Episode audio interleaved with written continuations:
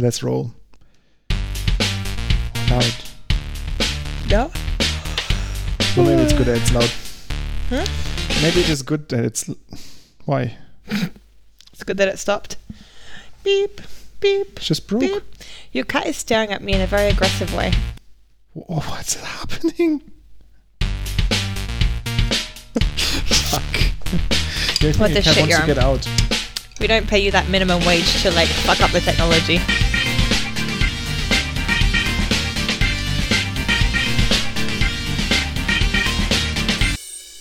Hello. Ooh.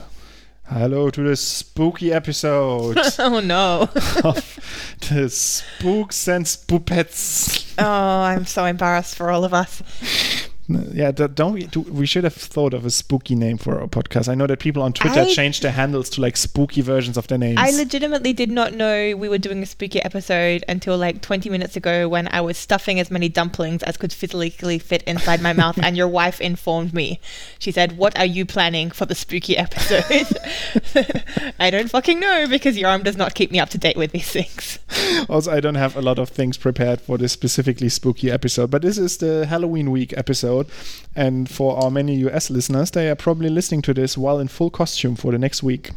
That's how I imagine it. Like I, in Germany, we have the Carnival, and that's like literally like more than a week. I think like ten days or something. You also spend like five months preparing for Carnival, but that's also because the five months before Carnival are dark and depressing. Yeah, it starts so, like, in November. Yeah, so like why not prepare? Because you literally can't leave your house because it's horrible outside. And then it's literally a week of mayhem mm. where people in costume go crazy, and this is what I imagine Halloween to be like, exactly like shitty costumes, rain. Excuse me, some of us have very nice costumes prepared for Halloween. Yeah. Are you not dressing up as something for Halloween? I don't go to a Halloween party as of yet, so I we don't have one have an at work. You could come to your, your old place of work and come. I like, will not travel like what travel four like... hours to Potsdam um, to sit there with like two guys with cat ears on and you in full costume. So I, I decided like quite early on that I, I wanted to be a crow. Like I have this thing like I wanted to do like this costume which I consider still scary, not just like sexy, sexy crow or sexy like Hermione or whatever, the sexy Dumbledore. Um, I wanted to do like something terrifying. So I thought, okay, crow is awesome. And you can also do it very stylistic. So still like have like makeup and hair and like feathers everywhere. But part of that was also to bully one of my best friends into doing a joint costume with me. So, I've what is she? Is she Russell? No. So, I, actually, my original plan was that one of my friends was going to be the other crow, and then our other friend was going to be Odin. But now, like the the second crow has pulled out. You have to explain that to like an uncultured uh, swine like me. So, Odin is like the king of the gods in Norse mytholo- mythology. So, you've got like Thor, who's like a sexy Australian guy, like very blonde, like lots of abs. Yeah. Sometimes he rips his clothes off just for dramatic effect. His name is Chris, but then all of their names are Chris, so it's really confusing when you watch the Avenger movies. But one of the the blonde Chris's, his name is Thor, and he likes thunder. And then he has a papa, and the papa's name is Odin, and Odin has a really cool horse which has many legs and also has two crows. And he I didn't. I like. I knew most of this. But alternatively, not the you watch a different T V show, not the Avengers, which is a movie, but you watch the T V show American Dads. In which case, you might also see Odin, and then he's kind of an old man, but he still has the crows in that. So the crows are really like a central part, which is why I'm going to be the crow. Good. Central. Good. Although, yeah, as I said, I wanted to be a crow first because I think crows are terrifying, and I, I think they're kind of like awesome, and. My idea was just to wear like some feathers and have a little sign which says nevermore and just spend the whole day like going caw, caw at people and like holding up this sign and like only speaking to them by saying caw or nevermore, which I think is like the most irritating thing I could possibly do, and therefore like it causes me delight. Like my life is very stressful now, and every time I think about myself as a crow, like I've been in the office, I've been like, I don't know if you know like how crows or ravens, they kind of walk, they like do this like weird like hoppy thing where they kind of they kind of hop but they kind of also move both legs, so they like I don't know, it's like a weird rotating hop. Mm-hmm. So I've been like going up to people in the offices like ho- like hopping over them and then like kind of trying to loom like a crow. Um and then saying call and seeing if they understand what's mostly they don't understand what's happening. Um, and now my boss is calling me up for no I'm kidding. Your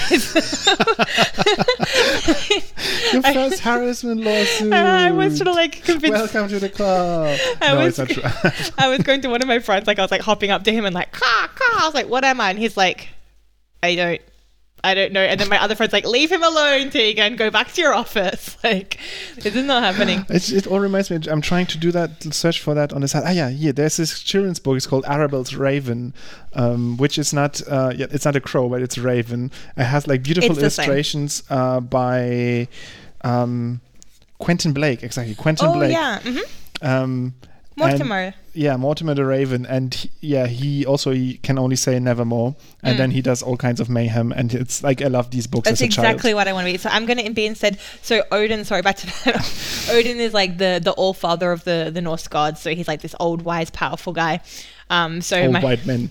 D O G, old white men. Oh my God. No, he's super cool. Um, and he has these two ravens who are kind of familiars, but they're also like symbolic. So they're called Huginn Huginn and Muninn. And one of them is standing for thought and the other one is like memory. So I'm going to be Huginn. And mm-hmm. then we bought like a plastic one off eBay to be Muninn. So now my friend is going as Odin and I'm going as a crow. And... okay. Or a raven, depending. I mean, it's the same to me. I, I don't know the, the subtle differences because... yeah. Yeah. But I'm very... I'm I'm super happy. Like, every time I think about being a crow, I'm just... insanely happy, and I spend the next ten minutes like saying caw caw caw, which is also really annoying. You can look forward to this episode where we have where it's me and a, and a crow um, talking about plant science. Yeah, I don't have anything prepped because I don't have really a party, and also no, what is it's Thursday this year, right? Mm, when yeah, Thursday. Yeah. So well, we have if, a German somebody, public holiday if, then. If somebody considers him or herself as my friend and wants to throw a party on this Thursday, I'm available. The Venn diagram of people who are your friends and who are actually listening to this podcast. So. And are interested in us throwing a Halloween party. There's pretty much no overlap. Yeah. It's like three independent circles. But if anybody has any really cool um, plant costumes or yes. science-related costumes, please... let us know. Show us the pictures. We'd love to see them. Yeah, we'll talk or about it in the n- next next episode. Also, if you're also planning to be a crow for um for Halloween, just yeah. get in touch with me. Maybe we can be friends. You like could become maybe you're a also murder cool. of crows. We could become a murder of crows. And then you would then you could do a podcast together, and it would have where you just call, and then it would be a murder podcast. Uh, all right. Uh, this is the time where we move forward in this show to. This.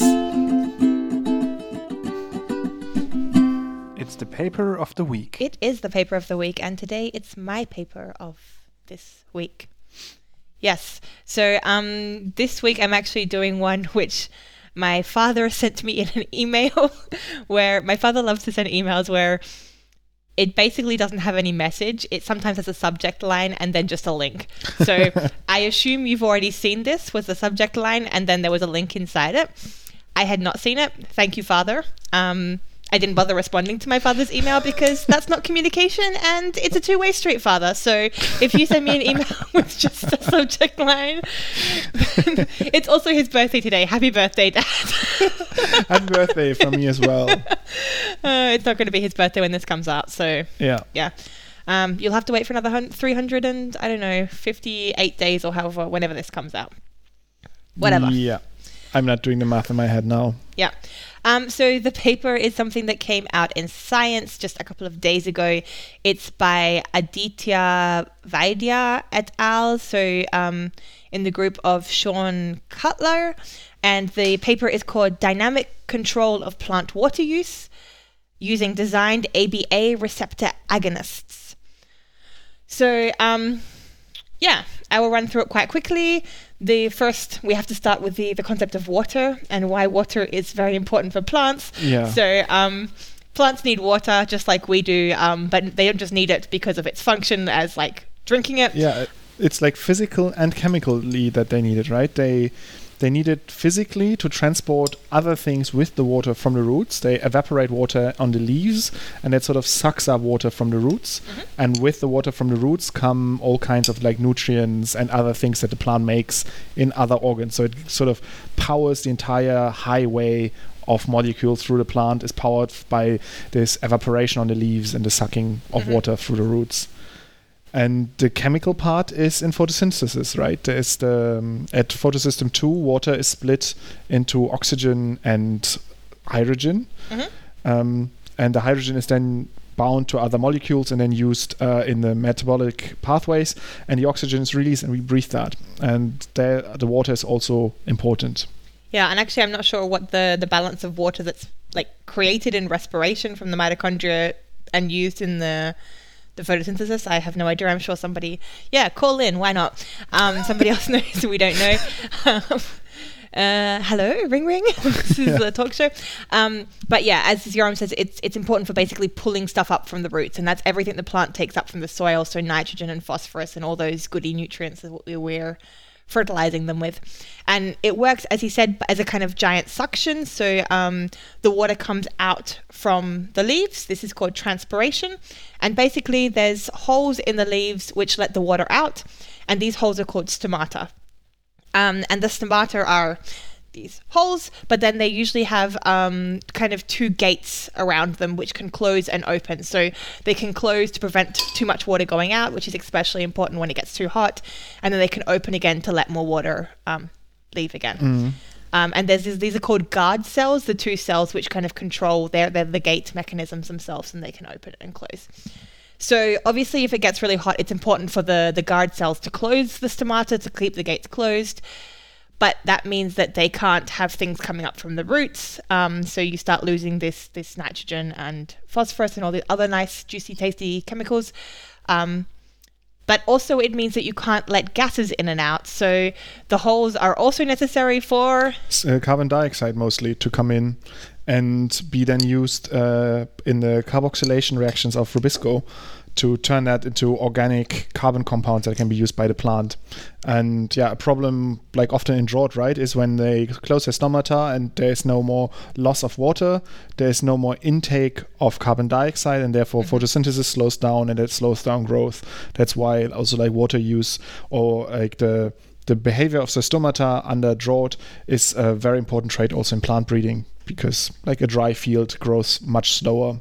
Yeah. And so basically, yeah, water use is, is kind of a big a big deal these days. We need to be aware of how much water we have available and we're using. Also, watering crops is, is a lot of infrastructure and, and so on.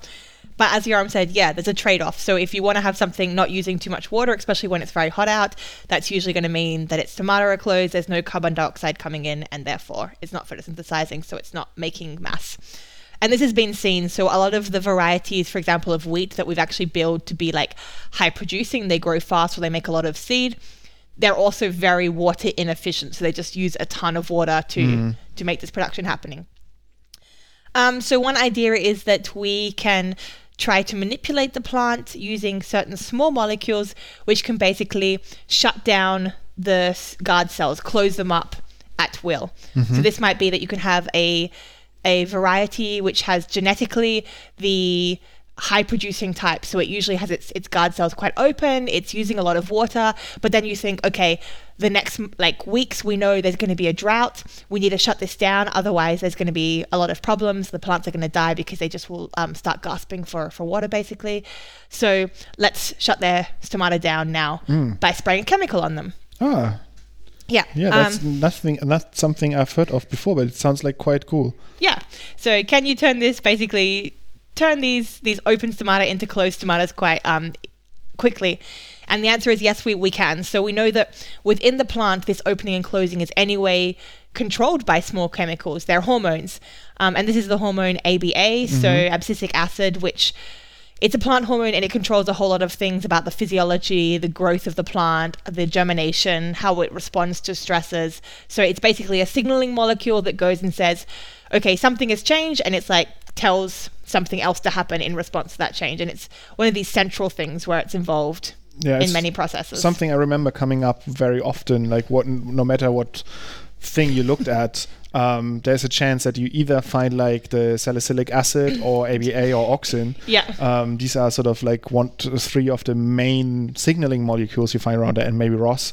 Um, yeah, they're that, hormones. So. Yeah, and very important things in the plant.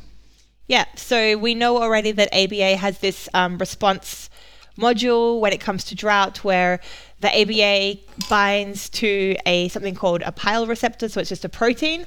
Um, and this protein binds the A B A, and in binding, the conformation of this, this protein is changed. And then by changing that conformation, you change what it what it can do and then how it interacts with another protein. And mm-hmm. you basically set off this cascade where the first thing is that the A B A binds to the protein. And then after that, you have this this chain of events which gets set off. And this leads to the um, the guard cells being closed, so those tomato holes from being closed.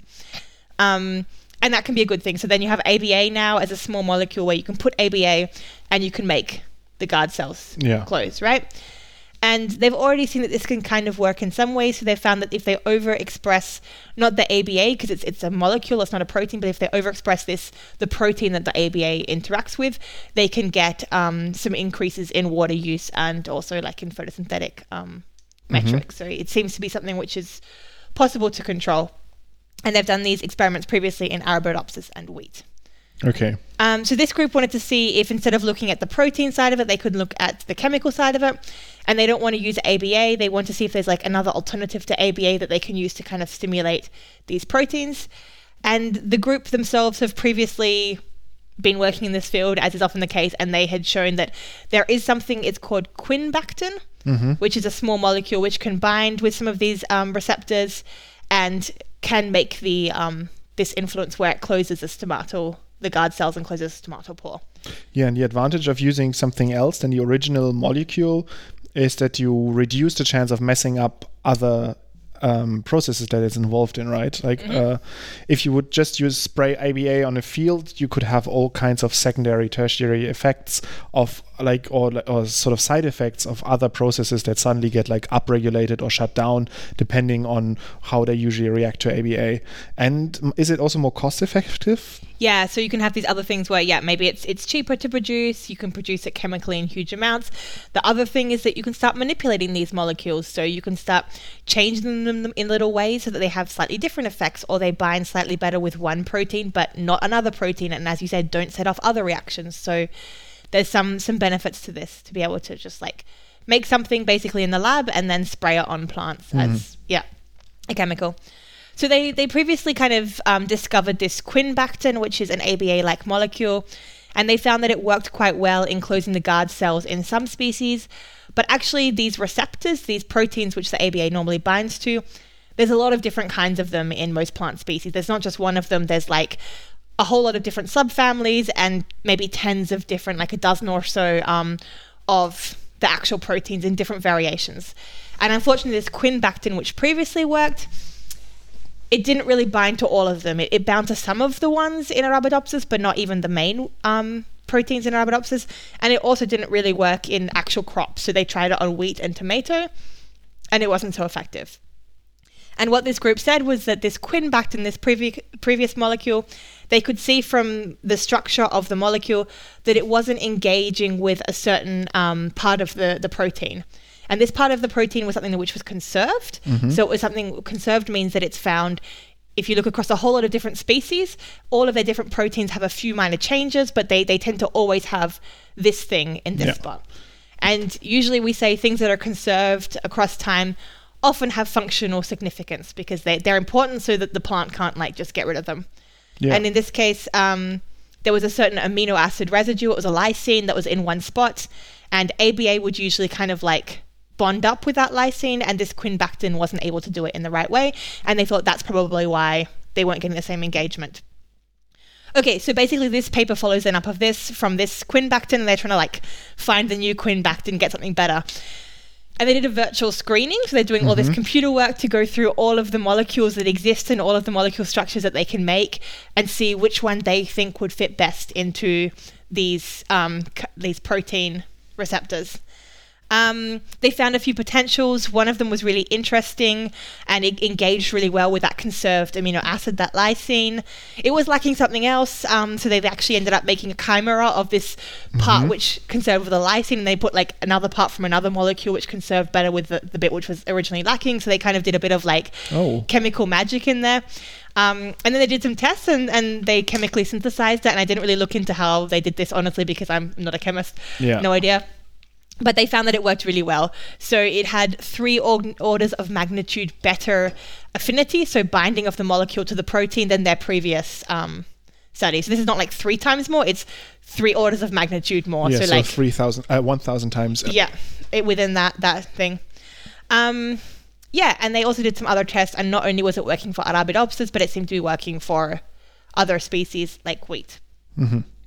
Um, they also did some other stuff which is in the paper. So they crystallized these protein with the molecule to kind of see how it fit in properly. Um, they did some more tests to see how well everything was like linking actually inside the plant. And they also did some tests to show that this chemical, which is like an artificially made chemical, can be taken up. So they um, put some plants and grew them with the chemical, and they saw that the, the chemical could actually be taken from um, the outside by the roots into okay. the plant. So these kind of like to see if it's actually bioactive. Yeah. Yeah, which is often a thing we ha- we talk about when it comes to um, taking vitamins. Like often you might take vitamins from the store, but like nothing actually gets absorbed by your yeah. body. And with the with one of the major things being the hydrophobicity or hydrophilic um, properties.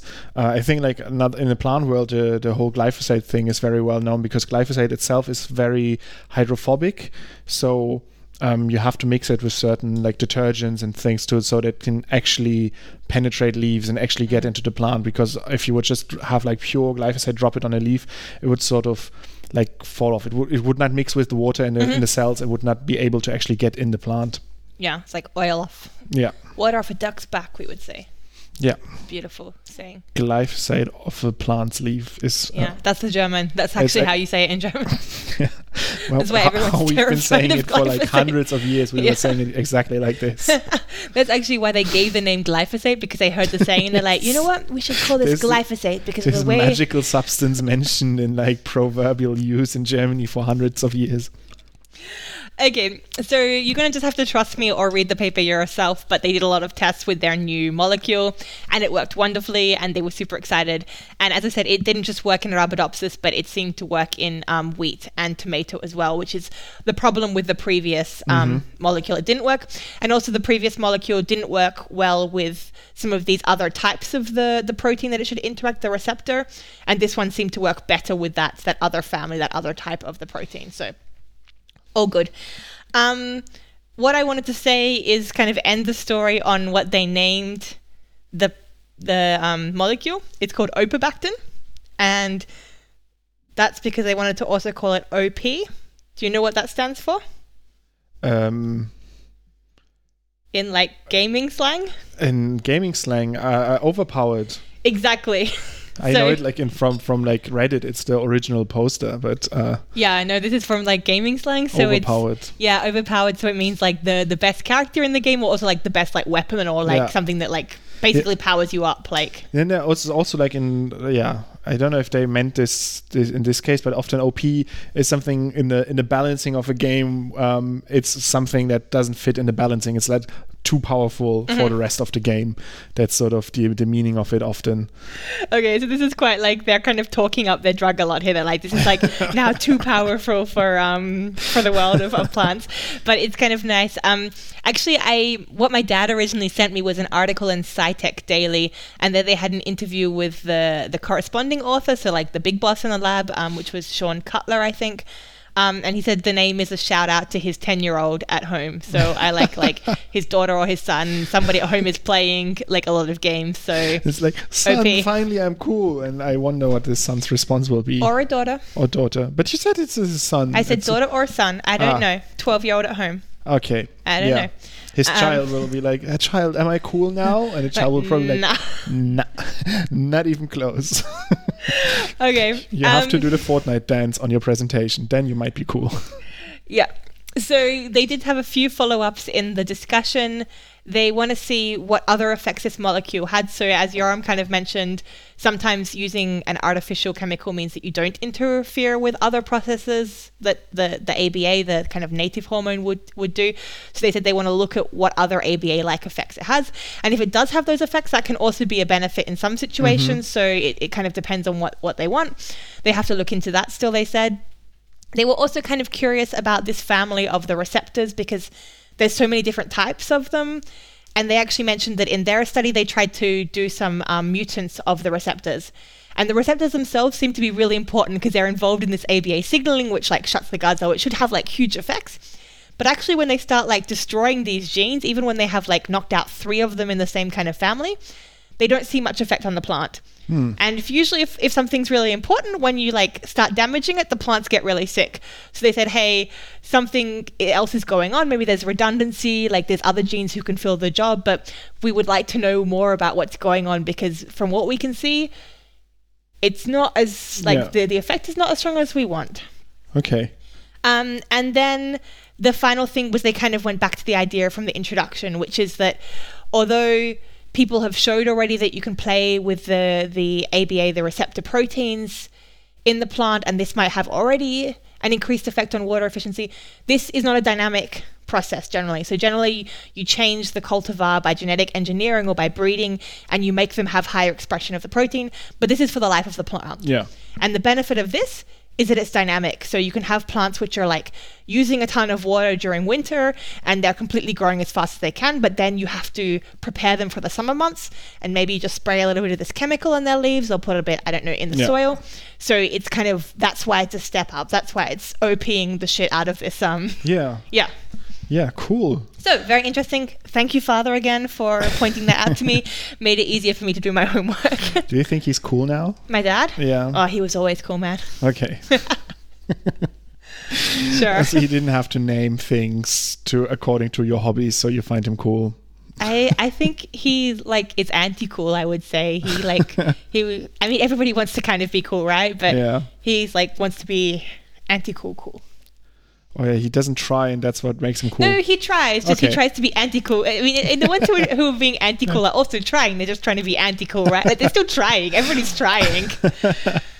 But he manages to to get that. I mean, probably he should try harder. Like society is, we're, yeah. we're a group of people who interact, right? Like yeah, um, cool. Then uh, finally, I know one of these like. Um, growth regulators. I think in the past we talked about it once, like in agricultural context, and I didn't know actually what they are, but this would be a typical example of a growth regulator um, yeah. that's not exact, like you're not treating pests and you're not spraying fertilizer, you're doing something else to the growth of the plant. Uh, obviously this is like it's very not being early. used, yeah, but... But I imagine like that, I think there are other chemicals in use already, like they not do the same job, but they do other things where you prepare them for certain certain uh, certain things to these uh, triggering or signaling mo- molecules. Yeah. I mean, the thing is, like, as as they themselves, that they didn't, they themselves mentioned in the paper, like, A B A has a lot of effects on the plants. So, obviously, before it gets used in the field, you have to look into what else spraying this drug will do. I mean, if yeah. it has, like, impact on flowering and suddenly you pr- spray it on and therefore the plant doesn't actually make flowers and doesn't make the, the wheat that you want to eat, that's not ideal. So, yeah.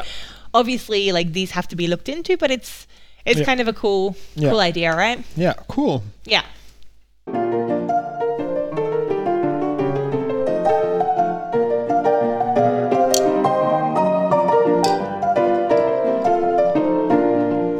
Favorite plant, and this week it's my favorite plant, and it's a spooky plant oh because God. It's a spooky week of Halloween, and I promise this is not it's actually I'm not promising anything this is not the last uh, spooky element today. My spooky plant is Monotropa uniflora. um, I, I know what it is. Yeah. Okay, yeah, it's your turn now. Okay, so what it is is I wrote a story about this, and Yoram stole my story about it because he was too lazy to do his own homework. No, I it's actually, beautiful. I, I actually, it's like convergent evolution. Like it happened twice. Ah. Uh, actually, I saw it also on um, In Defense of Plants. I saw them plants post some pictures. I saw somebody else on Instagram. I think Plante from the Plant Cell. Like it's yeah. been going around because it's just so fascinating. It's so beautiful. It's so beautiful. Um, it's called the ghost plant or ghost pipe, and goes also by a couple of uh, other names, like Indian pipe. Um, and it's a small plant. I think in German it has a terrible name. It's something like Baumspargel or something. Because Spargel is asparagus, guys. There's like this bizarre obsession with asparagus, in this, especially the or white Fichtenspargel, one. Fichtenspargel, I think. Wait, let me. Let me um, What's Fichten? Uh, it's um, pine. Ah, okay. Pine Spargel. Ah, that at least makes logical sense. Yeah. But um, just as a, as a little yeah, quick note here, it's called Indian pipes, but that's not really appropriate because it's not from India, it's from the U S. So it's referring, right? Ah, okay. I think? Yeah, it's uh, found in a, a temperate regions uh, in European Russia, Asia, North America, and Northern South America. Um, so actually not in India. I think Although it might Asia, be, it could be Asia. It could be that it's in India, but uh, I, I, I guess feel like it's, it's the antiquated like the, use of the word Indian. Honestly, ah, yeah, I yeah. think. Anyway, um, it's also called corpse plant, which yeah. fits the theme much more. There's many corpse plants, plants though out there, right? Yes, that's why we use the Latin names to be more precise. Um, and the thing about this plant is completely white, and it looks like like. Um, upside down asparagus, where the f- the tip area sort of uh, hangs down in this sort of floral shape. Mm. You um, know when your asparagus is like been in the fridge for too long and it becomes a bit droopy? Mm-hmm. Looks like that. It looks like that, and uh, I, it probably tastes better because asparagus is the worst taste in the world, um, and it doesn't. So I don't think it's fair that you get to be a citizen of this country and I don't. Like when you make claims like that, they should take away your citizen and automatically give it to me. Germans are so big about asparagus, but not a good one, not the green asparagus that's actually useful, like the white one that's grown underground, takes a ton of manual labor from underpaid workers to harvest it, and it only is like available for three or four weeks during the year. And everybody but it's goes posh, crazy. Darling. It's posh. And then they, they drench it in this like sauce hollandaise. So they pretty much eat the sauce hollandaise and have then like a disgusting piece of wo- woody, like limp vegetable underneath. Um, I n- think that's no actually no me gusta. There's quite so- okay. Anyway.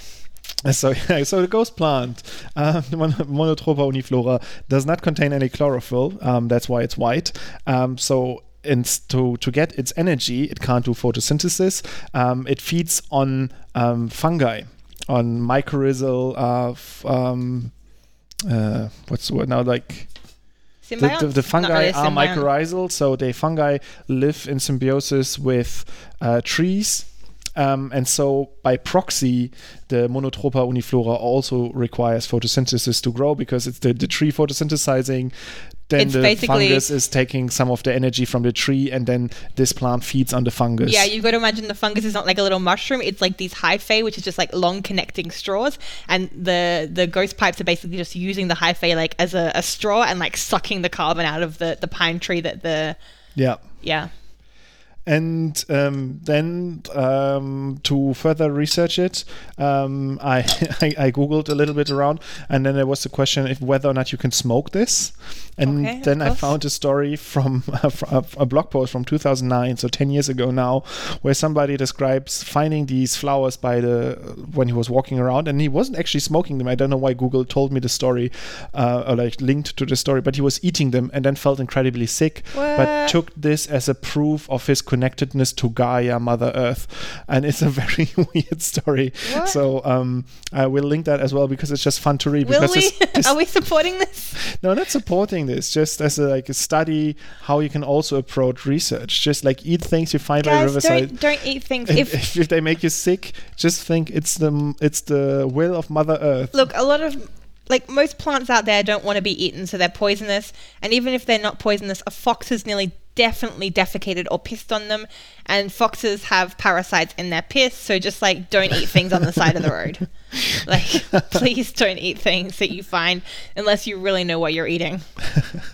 In the story, there's uh, nice quotes because this guy is, like, somewhere between just try and error and researching stuff. So he tried to figure out if that's actually toxic. And then he oh found God. this story from another guy who wrote, I ate an ounce or, uh, or more from the young flowers and stalks and was slightly nauseous. I did not want to eat it again. There was this research that he based his findings on.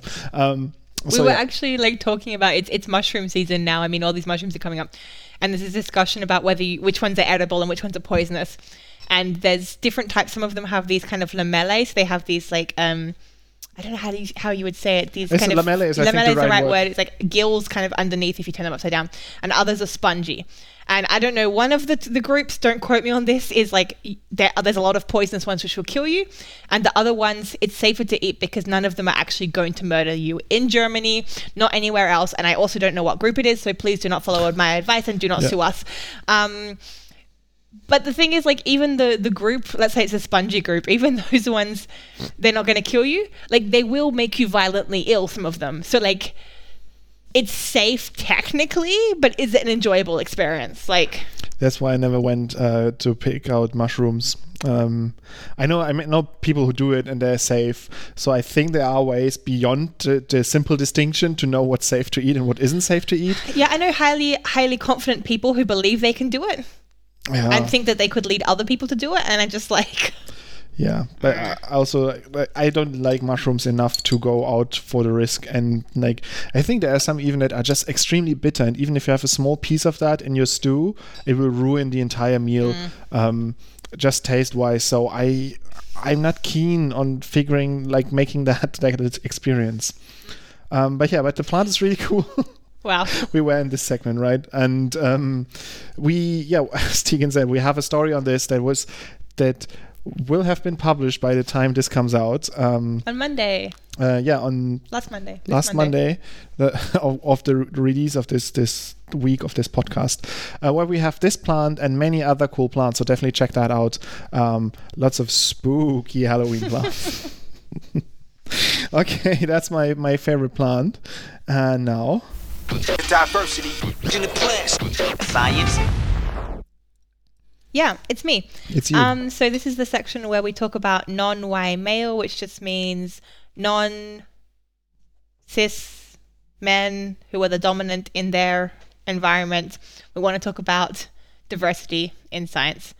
And mine I chose based on the fact that this month, like last Monday, I went to a really lovely talk at my institute. So my work actually has been working really hard to... discuss diversity issues, so gender diversity, but also sexuality, um, not just male and female, but also cis and trans, um, and kind of like also intersex, so a whole lot of categories. And they've been trying to really actually discuss these things and kind of like educate the people as to what what's involved, what the problem are currently. So as we know, diversity is still suffering quite a lot in science, which is very disappointing. Um, And I had a really, I went to a really, really lovely informative talk, which kind of broke down what's the difference between sexuality and gender, and also like the difference between being assigned a gender at birth and what's that based on. It's actually not based on chromosomes or hormones. It's based only on whether or not you have a penis or a clitoris. And even this definition is very shady. I didn't realize, like, it's, if you're below a certain amount of centimeters, they call it a clitoris. If you're above a certain amount of centimeters, it's called a penis, you're a boy. And there's actually this like in-between zone where mm. you're now intersex. And then in many countries still, the doctor says we should do surgery on this person because yeah. they don't fit into any of our two binary categories. And it's often are, the parents that are asked to decide which one of the two it will be, right? Yep. Yeah. Um, but with... And so that's a fifty-fifty chance of getting it right to... what the person feels like. Not even fifty-fifty, even less, right? Because people people have like, I mean, it's it's all continuum, right? Yeah. Like this this binary idea, I think it's, we're getting to the stage where we're moving away from that. At least we're becoming aware that maybe there's not just male and female, there's not just straight and gay, there's not just, yeah, yeah. there's a whole spectrum, which is great, but it's really sad. And honestly, this guy was amazing because he himself could talk from personal experience as a trans man, but he also was doing his P H D on that. So he managed to combine, to combine both the complete professional knowledge, like really he was the expert on all of it, especially from the German perspective, so the rules in the E U and in Germany and everything, but also had this personal experience. And I was just astounded about how it gave both basic information, but also like... like a lot of stuff I just didn't know about, and really, really horrible stuff that I, honestly, I I felt like I was just upset the whole time. It just felt horrible. And I mean, who am I to say I felt horrible, but like just these these facts. So in some countries in the E U, if you want to have gender realignment, like surgery, you have to get forcibly sterilized. In the E U, countries in the E U. In oh. Germany... if you are born and assigned female genitalia or male genitalia and you want to have things legally changed so that you are in fact your real gender, so being trans, male or female, you have to first legally be defined as mentally ill. Yeah, I heard that. And you have to like go through like... first of all, get a spot at a psychologist, which is very hard. First, before even that, you have to go to a judge who has never met you, that he has to decide if your case is even worth hearing. After that, you get to referred, you have to get two psychologists. These are people who are probably not trained in gender issues. and they meet you for like ten minutes, and they then like decide in this, or like, I don't know, an hour, they decide in this time if you fit into what they think a trans person is. And then after that, I mean, there's a whole lot of legal costs, and then there's a whole lot of other, like, it's expensive, it's humiliating, there's a lot of, and this guy was asking us questions at the very start of the thing. He said, in your day-to-day life, when do you come across questions of gender? And most, like, obvious, we think of, like, the bathroom or, like, a few obvious things, you know, like when you get a letter and it says, dear Missus Mm. Blah or dear Mister Blah. And he was saying, yeah, when he was transitioning, he had his credit cards, and the credit cards had his birth name on it, which was a female name. And when he would go to the store and pay, they would assume he had stolen the credit cards. So he had to always bring cash with him because, mm. so like, he was kind of highlighting all these places in our life where we insist on discussing gender, where it's just not necessary. Like, if you put your child now in the kidder, why do they need to know his gender? He's yeah. a baby. There's no reason why you should register him as Mister Blah Schwarzman or Miz Blah Schwarzman. It, it doesn't make any sense, right? Like, but as a society, we still insist on it. Anyway, this was like really yeah. amazing, really interesting to hear. I think honestly, it should be mandatory for everyone, because I think it's something where we don't get this education growing up. I mean, I didn't even get any education about sexuality. So even just the the most helpful thing he was explaining is like the, the question of gender, like if you're male or female, this is how you feel about yourself, and sexuality is how you feel towards other people. And this is something that people still get confused about. Like, is there a difference between being trans and being gay? This is something where still yeah. in the media even, but also like from day to day, people are kind of having this discussion. So I don't know.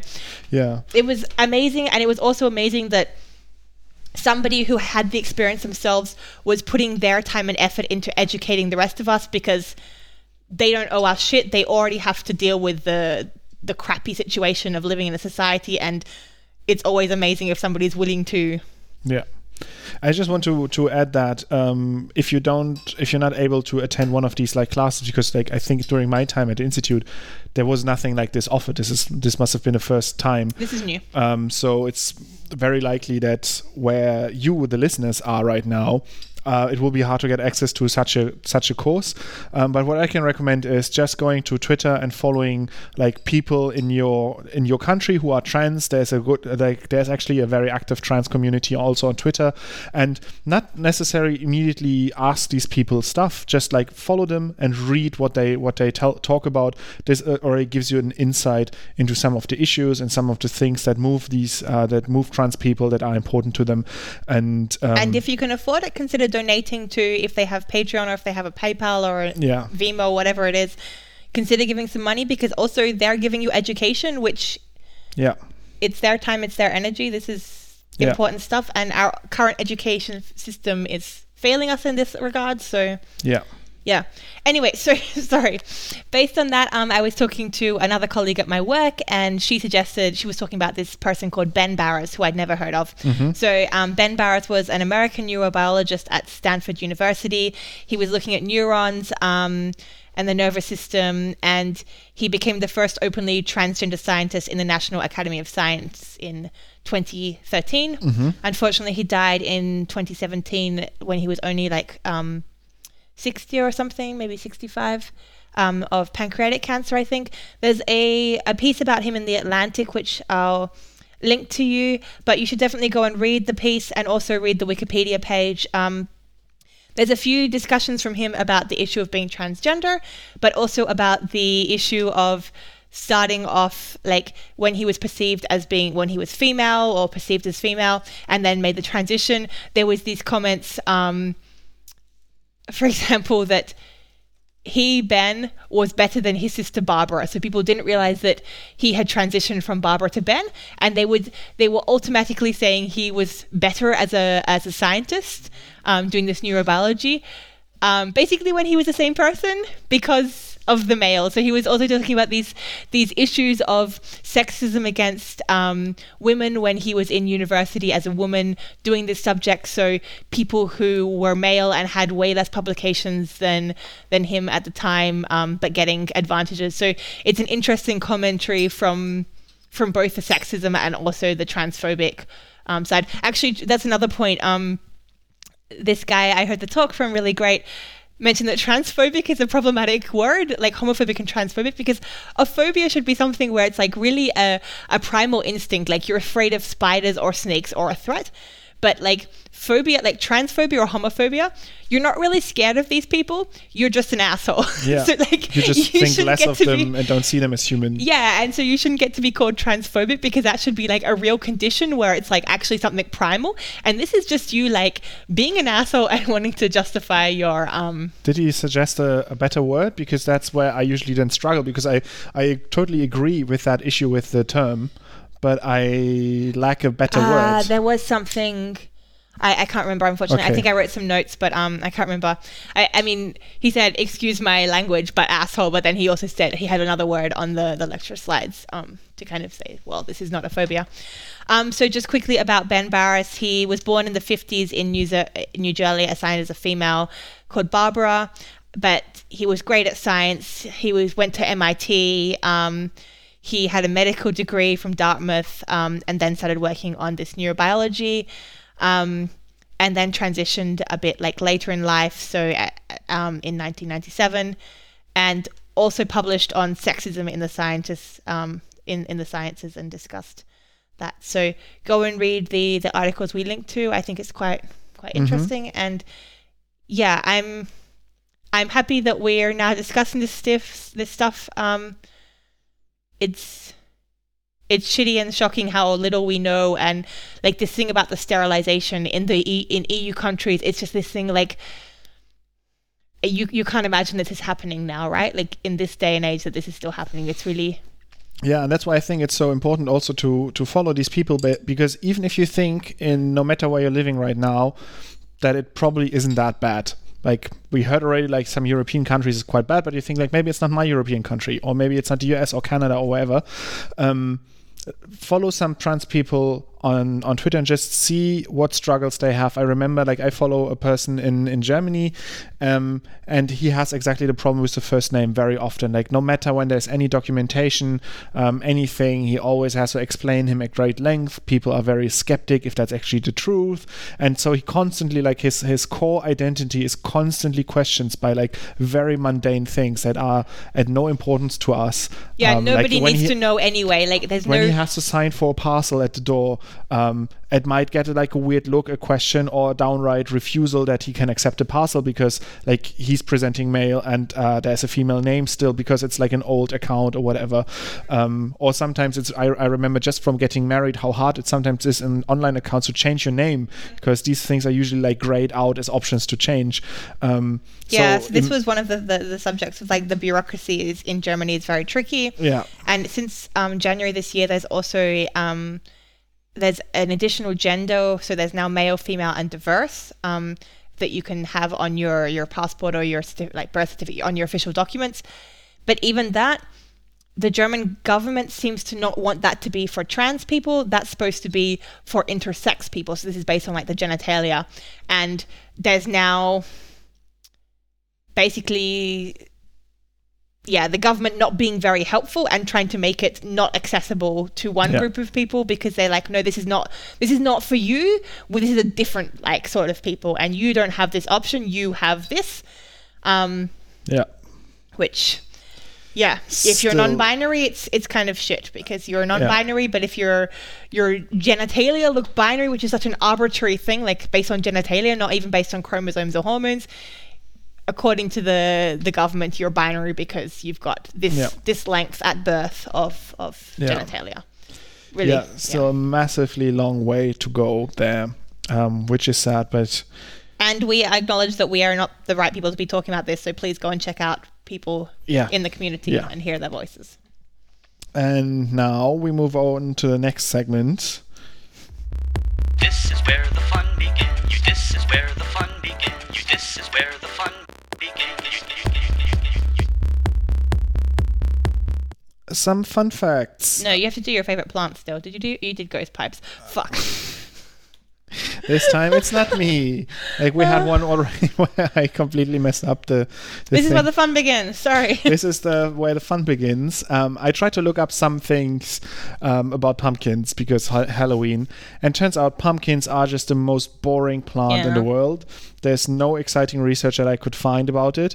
And when I looked for, just Googled pumpkin, or the, I tried to the science behind pumpkins, and I thought maybe there's like a cool article where somebody has already done the work for me. But no, there's tons of like science fair experiments where people blow up pum- pumpkins with different reactions, like exothermic reactions, uh, or like uh, these volcano reactions with just baking soda and vinegar, um, doing that in a pumpkin. So very, very boring stuff. But so explosions I, are boring, is what you're saying? I don't know. I I don't think I I have a different approach to science than just saying like, oh, we have something that explodes, science, yay. I think it's actually detrimental. Um, but I don't want to rant about this stuff. Instead, I um, somehow ended up on pumpkin pie spice. Mm. Um, And to me, as a European, this was all always enigmatic. Uh, like when I saw, especially online, people complaining, ah, it's the season of pumpkin spice again, pumpkin spice lattes, latte, yada, yada. Um, and I thought yada, yada, it has yada, like yada. actual pumpkin in it.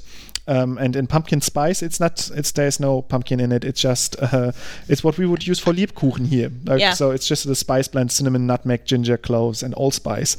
That was new to me. Yeah, and, and a shit ton of sugar.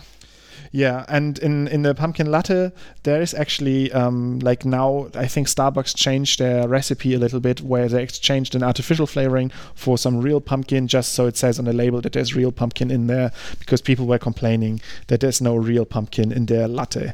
Um, I, I thought this was one of my five per day. I'm really shocked to find that my latte da- doesn't actually contain vegetables. But I have another fruit, product that was pumpkin spiced. Um, Do you want to guess what it what it could be? A candle. If you go into T K Maxx, the only thing you can find is yeah. pumpkin spice candles, and they smell terrible. Yeah, that's, that's right? definitely true, but that's not a, the the product I mean. Do you want to give me a give me a clue? Um, is it bigger than a bread box? Is it animal, vegetable, or mineral? It's Would animal. I find it in the kitchen? Yes. Is it a cat? No. It's an animal. It's smaller than a bread box. You find it in the kitchen. There's a Monty Python song about it. A Monty Python song about an animal? That you find in the kitchen. Yeah, I mean the animal parts. Animal parts. I mean meat. We eat meat in the kitchen, so that's animal stuff. And there's a Monty Python song about it. It's spam. What? There's pumpkin pie spice spam that's that was disgusting. Released this year in sep- this September this year, um, and was sold out in seven hours. Apparently, like people loved it so much, um, and uh, yeah, it was eaten in eight hours. It came back up in nine hours. Yes. I, um, it wasn't included in the article, but I think it is true. I did hear something on No Such Thing as a Fish that like like spam stands for spiced ham, like that's mm-hmm. the original. But now according to Spam, it's got like some new fancy, like if you go to their website, they're like re-advertising yeah. it as like, I don't know, spangly pistachio, yeah. I don't know, something stupid. Yeah, I heard that as well on the, on the, on the spam, voice, spam, I also spam, spam, spam, spam, spam, spam, spam. Pumpkin sp- spice spam. Pumpkin spice spam is also almost like a, a tongue twister. Pumpkin spice spam. Um, yeah, so that's my my very feeble attempt. It should just be pumpkin something. Spam because the spice is already in there. Pumpkin yeah. spice squared spam. I actually don't know if they ha- it has pumpkin in it or if it's just like a spice blend I mean, we together with pork. We also shouldn't comment on their marketing because obviously they did fine because they sold everything out in like an hour. Or maybe just produce like two kilos of it and then... Yeah. But yeah, so that's my, my fun fact wow. about pumpkins.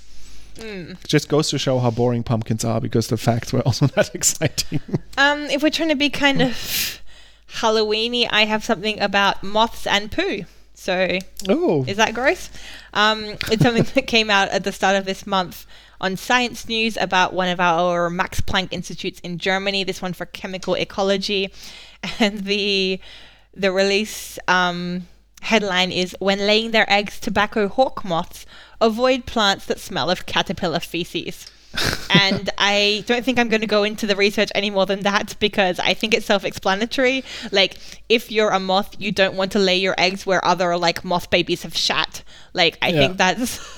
But that sm- makes sense. What smell of which feces? Of their own. Of so their like own feces, they're yeah. moths, they make caterpillars, but if some other caterpillars are already living there and shitting all over everything, they think, you know what? I'm not going to raise my babies here. Yeah. I'm going to go to a nice clean That's neighborhood smart. Where there's not already shit everywhere. That's actually how we picked a place where we want to live with our baby now. We yeah. just picked a place that didn't smell like baby shit. Yeah. And then we we're like, ah yeah, there must be no babies Little here did right you now. Realize that the second you made the baby, it would shit on everything and everything would smell like baby shit anyway. And so that's why there's no more other babies here. Out competing the other babies. You like, see sometimes parents go there, like pregnant pregnant women like pregnant walking around your neighborhood like, oh no. Just like hang like your baby's diapers like outside. Be gone, parents, be gone. This is our baby's resources. He needs space to grow. Yeah, I, I have um, another thing that I looked up for Halloween. I, I promise now this is the last thing I looked up specifically for that. Um, I looked up why we actually enjoy being scared, because I wondered what? that um, because I don't enjoy being scared. I don't watch oh horror movies. Oh my god, and so I've on. had this like discussion with an ex for like four hours about how he doesn't understand how people like being scared and how they're objectively wrong. Please tell me. Yeah. It's you now um, there's pretty much there's five points of it. The first one is um, we like being scared when we're safe, we're, mm-hmm. uh, when we're in our living room. Makes we us know- feel smug. We, it's basically we like being smug because yeah. we're like, haha, she's being murdered, but I'm not being murdered. I'm better than her. Then the second then link to that is then the neurochemicals. So we get all the neurochemicals of the fight or flight response, like the adrenaline and all of the fancy stuff going on. Which but are quite powerful, time, but yeah. then like twice as powerful as the smugness chemicals. And then we then we also know that we're safe, so we don't have the actual fear part of it, like the, the thing that really terrifies us. We just have sort of the the immediate response, but then also know that we're safe consciously, and so we can just enjoy sort of the high of the neurochemicals without actually having to use them to actually fight or actually flight. Say it with me. Smugness. Smugness, yeah. um, the, the third one is self-satisfaction. Which is smugness. Which is smugness. smugness. Do you know that smugness is the most powerful human emotion? Like there's like, there's love, and then above love there's fear, and then above fear, like way above fear, it's like, like so many, like this is a logarithmic scale. Yeah. It's like smug. I mean, what they're talking about in this article on Psychology Today here is um, just like pushing the envelope, just like th- seeking out things, finding out where is your limit. My limit is on like starting a horror movie. That's already too much. So turn it up, turn it up. your your smugness comes from knowing that you control the T V and it doesn't control you. Like yeah. you can stop it from playing. The fourth one is closeness with others, because we often do this not alone but with other people, and there has been like some research going in into like going for dates where then sort of the neurochemical response that you get from the movie is then by br- confused by your brain because, as linked like, to your partner, and so also because they often sweat and like piss themselves, so you can smell like their pheromones really like, because you know they always say like when you choose a mate you have to like really smell their smell. So it's a great way to like pick a mate really fast, because like they just like drench themselves with sweat and piss, and you get like a really good whiff like of the appropriateness. Hey, I like that. This uh, is why I'm single. And the final one here is uh, curiosity. It's just like the the unknown and sort of the dark side of life, having a look into that. I think you relate to that because of all the murder stuff that you listen to. It's like looking into like the abyss of like bad things. Yeah. Um, That's so. also like... um. Like the definition of that says also this like paranoia, right? This anxiety, like you already have anxiety and then you want to see it through other people and like with the safeness feeling, yeah, right? Like, yeah. yeah, and kind of analyze. Yeah, I don't enjoy any of that. That's why I'm like rewatching Brooklyn Nine-Nine now for the fourth time or something, because I don't want to, like, especially now leading up to Halloween, like Netflix and the movie theaters and everything is full of horror stuff because people like I that. I saw a film I really want to see. It's, I mean, I don't really, really want to see it, but it's called Ready or Not. And it's like a, a girl, she gets married into a rich family. And then at the, the night of the wedding, they have to... I mean, this is now like Tegan's Movie Corner. Welcome to Tegan's Movie Corner. So what happens? She's an Australian. She's an Australian actress. And that's why I want to see the film. And also it has Seth from The O C. And he was really cute. And I'm kind of wondering what's happened with him now. Like, where's his career going? Is he still a good actor? Was he ever a good actor? Was I just young and thought he was cute? So I want to watch this film. And um, basically, I read a feminist article about how in most horror film, there's like the virginal girl who's like the last girl, and she survives basically because she never had sex, never did drugs. So it's like this really like blatant message to teenagers of especially like, in the nineties, right? It was like the yeah, couple having like, sex, they were killed if first. You have sex you get murdered, if you like uh, if you're are, black you get murdered, yeah if uh, yeah not ideal in the nineties, yeah if you do no, drugs you know. get murdered, um if anything. So there was like this like the last girl, and she's always like very virginal, so this is kind of playing on that theme, and she's like now the new last girl because she starts off like pure in the wedding dress. And then basically on the wedding night her her new in-laws decide that to be part as like the tradition of the family, to be part of the family, they have to play a game.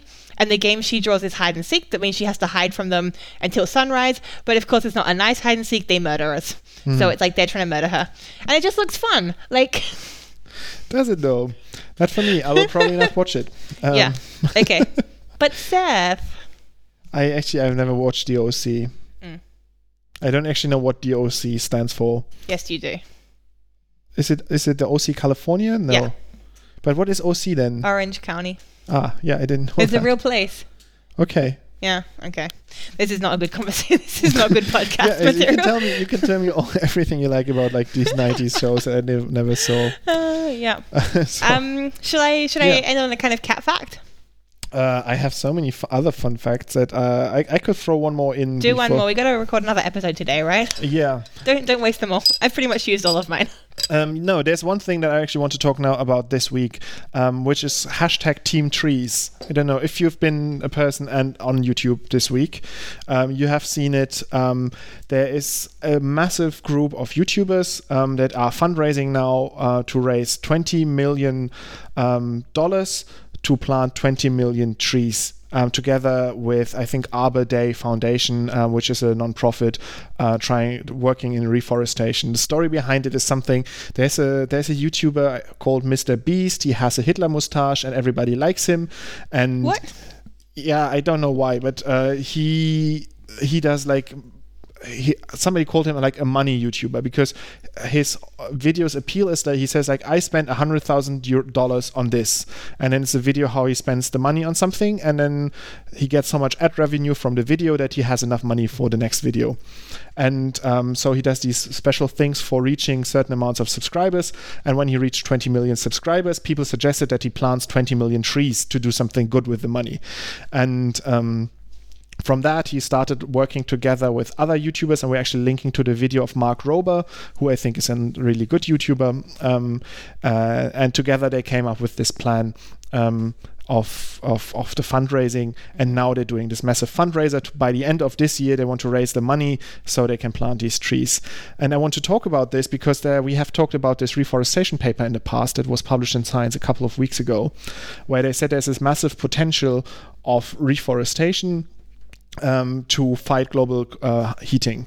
Um, I think it was something a third of all carbon can be sequestered in, in by reforesting reforestation of lands.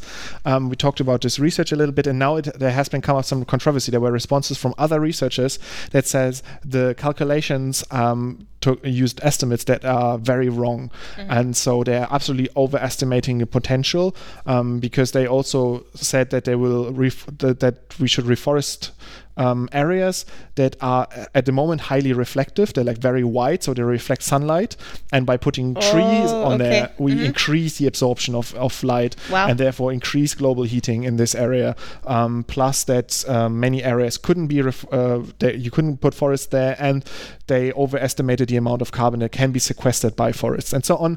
So the scientists said even if we plant a trillion trees, it will do nothing for to fight the climate crisis. Um, there's other things we have to do. Reforestation is not the answer. Um, so we also linked to that, to, to an article on Wired that uh, sums it up very well, because there's been a couple of responses from different research groups um, about this paper. And I found it interesting to see these, th- this story sort of from the research community coming up in the same week as this YouTube craze started, this hype with uh, fundraising these twenty million dollars. Um, where I feel very conflicted about. I don't really want to to like... This disgrace this because I think it's cool to have this call for action to to remind people about the need to ac- to action, but at the same time I don't know if it's wise to have people sort of spend mental energy and their funds to support this when the research research shows that it's actually not helping. I just planted some trees. You helped there? I planted some trees. Yeah, I haven't I haven't done so yet, um, but I. Yeah, I feel conflicted about this. Um, I don't Look, want to I say that it's bad. I don't want to say that it's good, but I think it's interesting to see this massive like activity from the YouTubers and their communities and the discussion in the research field. Yeah, I think I, I kind of agree. There's always these problems with estimations. Maybe it's overestimated. I tend to think of these things as I do for a lot of environmental like issues, like taking canvas bags to the shopping, to the market, and, and recycling. What you're doing, it's not really about what the action you're doing. It's more about being made aware of what's happening. So like yeah. these campaigns, in the end of the day, they're not going to save the planet, even if a billion trees or a trillion trees are planted, because we as humans are damaging so much. But I think they themselves are at least useful to raise awareness. as long as there's not too much misinformation that's spreading. So I think there are some, like, yeah. that's the benefit. So, and as as long as people don't think their job is done now, that they went there, paid, I don't know, fifty bucks and say like, look, I did my part. Um, because it's not over there. Like it definitely, it, it absolutely doesn't hurt as long as it's not the only thing that you do. If you think you're sort of, um, there's this whole moral licensing idea here. So if you think you um, did all you could by just giving some money to this, uh, this one activity, that's bad. But everything that goes beyond that, if you do other things, put pressure on politicians, which is the most important, then it's it's definitely no harm um, to help here to reach this goal. And right now they're already at almost five million off to twenty million, and this is only running for the first week now. So um, yeah, looking looking good so far. Um, yeah, that's that's that. Uh, cat fact. Cat fact. Okay, it's not a cat fact, but it's a spooky. Yes, it's catching on. Oh, dear God. I'm too nice to you. Um, the cat fact this week is a rat fact, and it's just a quick mention in case you haven't seen it, because I really hope you've seen this by now, because there's really nothing more beautiful on the internet right now, unless it's an actual cat. This is rats that have been taught how to drive cars. Of course, they're not real humanized cars. They're like small um, kind of square buckets, which look like, I mean, they're like little media bottles or biscuit barrels um, with wheels attached. And the mouse can basically um, put its paws in different places to guide the, the car in a different direction. And there's a video online showing the rats driving around the lab in order to get water and food. And they sometimes crash into the walls.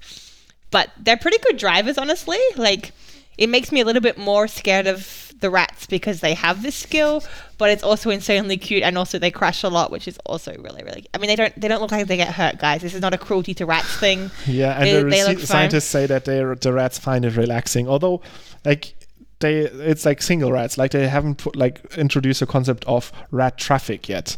But they did. Um, No, they did also show one where the, the the car door was open, and they showed a rat like willingly got like walked into the car so that he could drive quickly to go and get a Fruit Loop snack. So he was like, I mean, it kind of shows how lazy all of us are. Like, I have now got really into taking these electrical scooters around Berlin, and instead of walking ten minutes, I'll take a scooter because I find it insanely fun. And the rat did the same thing. Like, he literally had like a meter to walk, and instead he went into his car and drove his car, crashed it into the wall, and then had a Fruit Loop. Like, which is yeah, exactly I how I scoot around town these if days. If you want to make rats more like humans, I don't know how, how smart that is to introduce them to the concept of individual mobility with like... Coupled with I laziness. Mean, these at least are electric vehicles, but imagine like all the cars now having their own cars, Tegan. That would be devastating yeah. for the environment. It's great. It's, really great. It's very cute. Uh, go check that out. I mean, yeah. if there's anything you look at today, okay, it should be the trans stuff first. Um, maybe think about some environmental issues, and then then go look at the rats. Then go look at the like rats. Number three out of the things we discussed. Maybe the paper was also important, but rats, really yeah. good quality, guys. These are great quality rats.